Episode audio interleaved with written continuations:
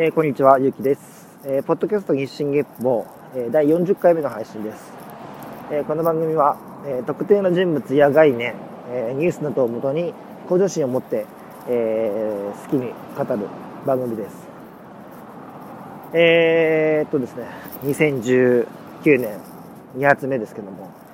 まあ、あの、やっとこう、平日の普通のルーティンが始まったなっていう感じで、えー、今年をね、行動の年にするって言ってましたんで、まあ、ちょっとスケジュールからいろいろ見直してるところなんですね。例えば、自分がやらなきゃいけないことを、それをある程度こう曜日に紐づけて、あ、やっぱ火曜日だからあれやらなきゃっていうふうに、すぐこう曜日でスイッチが入るような、そういう脳にしていくと、ストレスなく明日にやろうとか、そういう発想が生まれづらいかなと思っていて、今スケジュールから見直してるとこなんで、まだこう、ルーティンが確定できてない感じがするんですよね。新しいルーティンを今作ってるとこなんで。なのでちょっとこう気持ち悪い部分があったりとか、ああ、そうだそうだ、収録しなきゃとかね。なんかこう、いろんなことがこう、なんですか、まだこう、正月抜けてないというか、そうか、平日ってあれもやんなきゃいけないんだ、これもやんなきゃいけないんだ、みたいな、そういう感じの毎日を今過ごし始めたとこです。はい。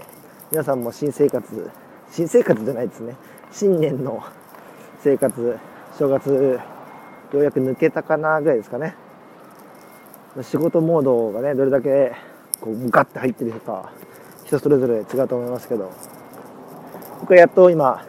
ようやくスタートラインに立ったかなっていう段階です。はい、で先週ですねちょっとお話ししてましたあのパルクールっていうものをあったと思うんですけどあれにちょっと参加してきました。えー、まあ、結果から言うとすごく面白くてめっちゃハマりそうなんで、いや、この話はちょっとやっぱしなきゃなと思って、今日のテーマはパルクールなんですけど、まあ、パルクールって、まあ、認知ってどれくらいあるかわかんないですけど、えっ、ー、と、映像を見たら、あ、これパルクールって言うんだっていうぐらい、みんな多分見たことぐらいはあるような、そういう、まあ、スポーツなのかな。スポーツって言っていいと思うんですけど、あそういうものなんですけど、まあ、要は例えばスケートボードとかでこう街中にある手すりとかにこうのの登ったりとか塀乗り越えたりとかするじゃないですか。あれの人間の要は体だけを使ってやるバージョンとかですね。塀なんてピョンって飛び込みますし飛び越えますしあのすごいあの厚さのない塀とかを、えー走ったりとか、塀から塀にジャンプしたりとか、こう運転みたいな感じでこう、どっかこう、上の、なんですか交差してるような鉄骨とかをこう、渡ったりだとか、あとなんですね、木に登ったり、壁登ったり、そういうのを、まあ、要は、ちょっとこう、軍隊の人たちが学ぶような移動手段みたいな感じ、それがそのままスポーツになっているようなものなんですね。YouTube とかでパルクールって調べると、すごいアクロバティックな、バク転バク宙当たり前、塀から塀にバク転とか、あの、壁登り、路地登りの、屋根登りのバク転みたいな。なんかもう、えー、こんなの誰ができんだよみたいな、異次元空間のようなスポーツだと僕も思ってたんです。で、先週のフォトキャスターもちょっとお話しましたけど、えー、キング、キングコングの梶原さんが YouTube を上げていて、その中であの、パルクールの体験版みたいなものに参加してきたよ、みたいな動画を上げてたんですよ。まあそれはロサンゼルスだったんですけど、それを見て、あ、このレベルでできるんだったらやってみたいなと思って、で、まあ、調べたんですよ。日本でできるところを。そしたら、じゃ東京には3カ所ぐらいあって、で、あの僕神奈川県なんですけど神奈川県にはなかったんですよ。まあでも東京寄りの神奈川県なんでじゃあ東京のところ行ってみようかなと思って昨日行ってきました。でえー、っとですね、まあ、順を追ってお話しますとまずそこは朝早いんですよ。だから仕事前に行ったんですけど一応もうサラリーマンとかが目密集するあの新宿エリアでやってきたんですね。でそうですね。もう朝寒くてもう凍えながら行くような感じで行ったんですけど現地行ってちょっと動いたらすぐ汗かいてめちゃくちゃすごい運動量だったんですけどすごく楽しくて。でまあそのパルクールっていうもののその何ていうんですかね概念というか説明をまあまず最初に受けるわけですよ。で、まあ、準備運動した後そういう話されるんですけど僕はすごいその時にあなるほどなってすごく思ったんですけどパルクールって、まあ、結構危険を伴うスポーツになるので、えっ、ー、と承諾書みたいなのが必要なんですよね。あの何かあった時に、自己責任ですみたいな。でまあ怪我をしないスポーツなんてほぼないと思うので、まあ、基本的にはどのスポーツも気をつけなきゃいけないっていう部分で一緒なんですけどパルクールって何ていうんですかね。えー、まあ言われたその表現をそのまま使うと絶対にできないところと絶対にできないことと絶対にできることってあると思うんですけどその幅って結構あると思うんですよ。絶対にできることから絶対できないことまでの幅って結構あると思うんですね。でその中でいい塩梅のできたら面白いなっていうところだったりとかできるようになりたいなってところだったりとかあとはその今できないけどでそうねできるようになりたいってさっき言いましたけどそういう部分をこう模索していくようなスポーツではあるのでやっぱりそれが見誤見誤った時に危険っていうのが起きるわけですよね。できるだろうができなかったりとかあとはその時の体調面によっても違うと思うんで昨日できたけど今日できないとかって、ね、疲れてたりとかしたら全然あると思いますしそういう自分を知る自分は何ができて何が危険なのか。そういうのを自分でちゃんと把握して何メートル自分飛べるのか。で何メートルは飛べるけど、えー、その飛んだ先のどこまでのものを狙えるのかとかね。そういう自分を知るっていうところがまず一つテーマとあってテーマとしてあって。あともう一つあのスポーツってまあスポーツにもよりますけど例えば身体能力速ければいいとか強ければいいとかっていうものって結構あると思うんですけどパルクールはそんなこと全然なくて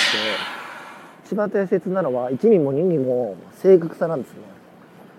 でまあ理由っていうのはまずその正確に動けないと体を動かせないと危険だからっていうのがまず一番ですね。で要は例えばポール本当に太さのない足で乗るとこうちょっとグラグラぐらつくようなポールからポールにジャンプして移ったりとかするようなスポーツなので要はちょっとでも思ったところに着地できないと転倒したり落ちちゃったりするんですね。でパルクールの動画を見れば分かるんですけどめちゃくちゃもう何十階建てのビルとかの上とかでやったりとかする人がいるんです。まあそんなのは僕一生やらないですけど高いところにやってたし。でも一応スポーツの概念としてはでもその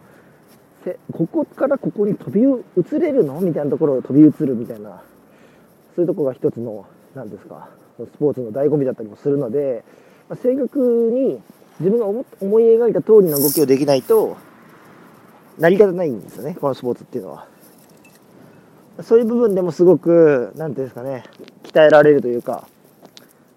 自分が思った通りの動きをすることっていうのがあの一つのテーマになってるんです。で過去に僕武井壮さんのポッドキャストやったと思うんですけどその時の武井壮さんが言ってたような話と通ずるものがあるんですよね。こう自分の体を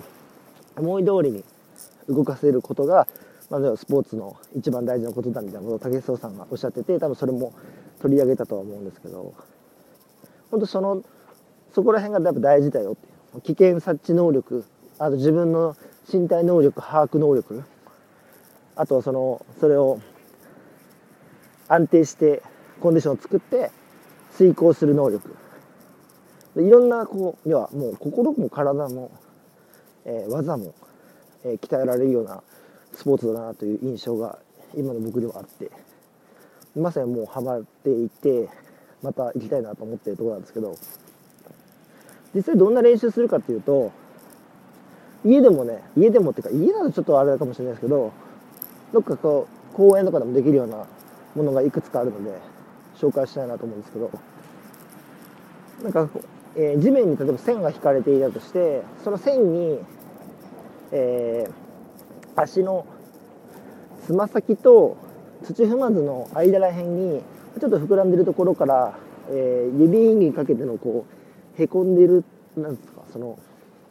一番こう背伸びした時についているところ。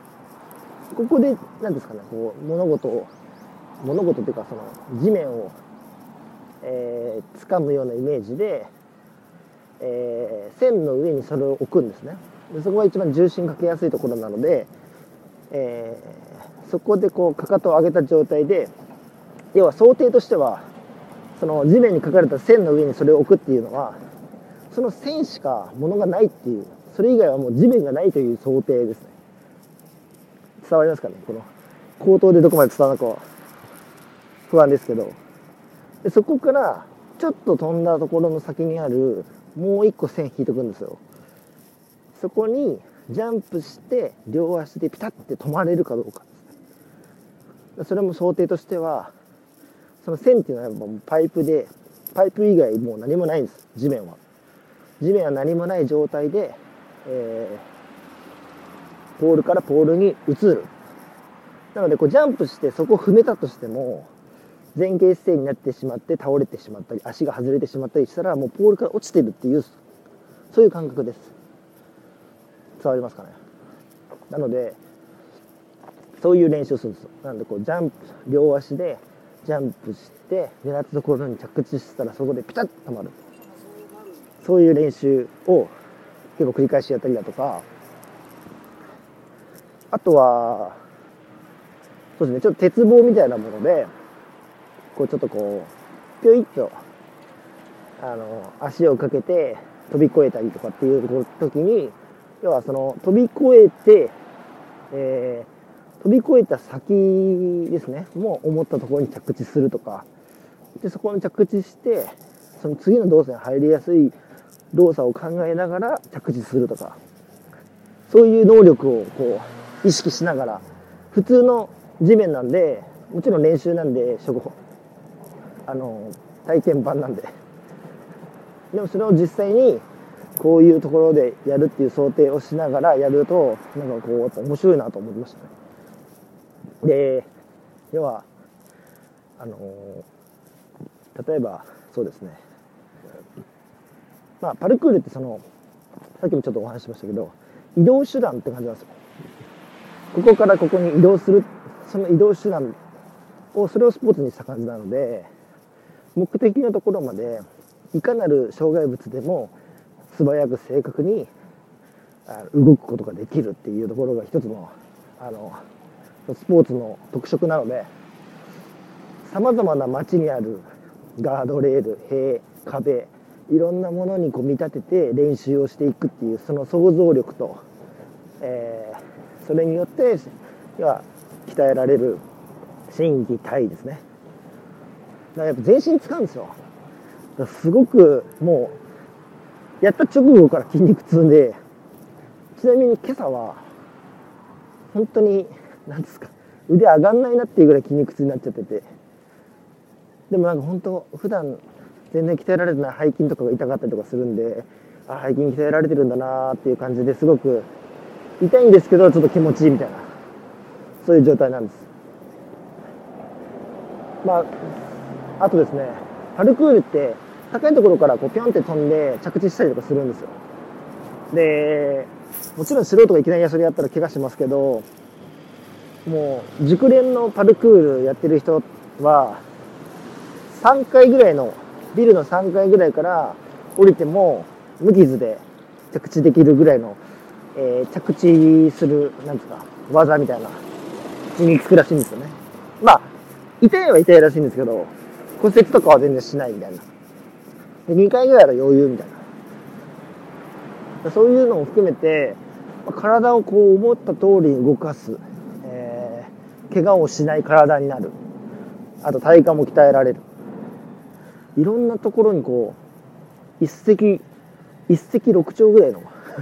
一石二鳥ならぬ一石六鳥ぐらいなんかね得るものがあるスポーツだなと思って今年はちょっとハマって続けられるんじゃないかなという予感が今しています。